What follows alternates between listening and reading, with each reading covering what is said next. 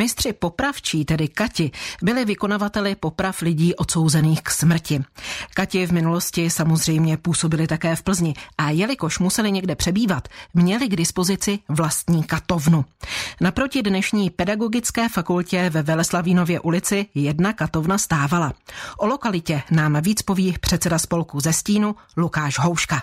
Nacházíme se na rohu Veleslavínovy ulice a sadu 35. Stojí tam nejnovější dům v historickém jádru města. Je to novostavba postavená v roce 2016 a přímo na tom rohu těch ulic původně stávala jiná stavba, která je velmi zajímavá. Teprve až na počátku 20. století bylo znovu lokalizováno místo, kde se nacházel Katův dům. Ten kat tady fungoval do poloviny 19. století. Katovny, tedy domy, kde kat bydlel, bývaly stavěny mimo města nebo na jejich okrajích v zapadlých uličkách. Plzeňské katovně číslo popisné 19 se přicházelo ze Solní, dříve židovské ulice. Ten Katův dům stával v tehdy nejhorší části města Plzně. Právě konec Veleslavinovy ulice a konec Solní ulice byly považovány za periferii města. Tam prostě spořádaný měšťan nikdy nedošel, protože věděl, že by se mu tam mohlo něco stát. Na konci Solní ulice vedla ještě jedna ulička přímo při hradbách a říkalo se jí židovská, protože tady byla židovská čtvrť. Byla to druhá největší židovská čtvrť v Čechách. A předtím, než byli v 16. století židi vyhnáni, tak měli tady synagogu a měli tady synagogální školu. A na konci té uličky měl právě i kat dům. Jednalo se o jednopatrový dům s kuchyní, krbem a chlebovou pecí, dále obytnou světnicí, komorami a na dvoře se pak nacházela staj pro koně a také chlév. Nebyl přímo v jeho majetku, ale byl mu pronajímán, protože katovi byl jako řemeslo a dům vlastnil samotné město. Kat nesměl provádět žádné větší úpravy,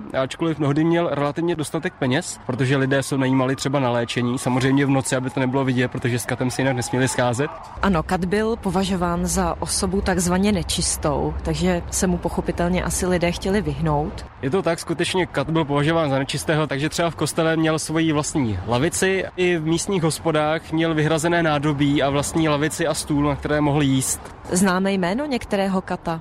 Nejznámější asi je pan Kaiser. Mimochodem potomkové pana Kaisera do dneška žijí na Doubravce. Ten poslední plzeňský kat byl hrozně nešikovný, protože on za svou 20 letou kariéru neprovedl žádnou exekuci. A když ji měl provést, tak useknutí té hlavy tím mečem trvalo hodně dlouho a nebylo to na první pokus. Jinak samozřejmě ty rody těch katů byly takové jako velké rodiny, to řemeslo se dědilo, ženili se i mezi sebou a vytvářeli takovou uzavřenou komunitu v rámci celých Čech. Zbylo vůbec něco z tehdejší katovny? Plzeň měla výjimečnou roli v tom, že se tady zachovalo kompletní vybavení katovského domu. Bohužel na konci 19. století tady byli purkmistři, kteří úplně se o ty věci nestarali nebo neměli rádi, takže je prodali potulnému kejklíři s maringotkou a on je odvezl do Německa, kde dneska tvoří jednu z základních sbírek středověkého katovského řemesla. Uvádí Lukáš Houška, předseda spolku ze Stínu. Kateřina Dobrovolná, Český rozhlas.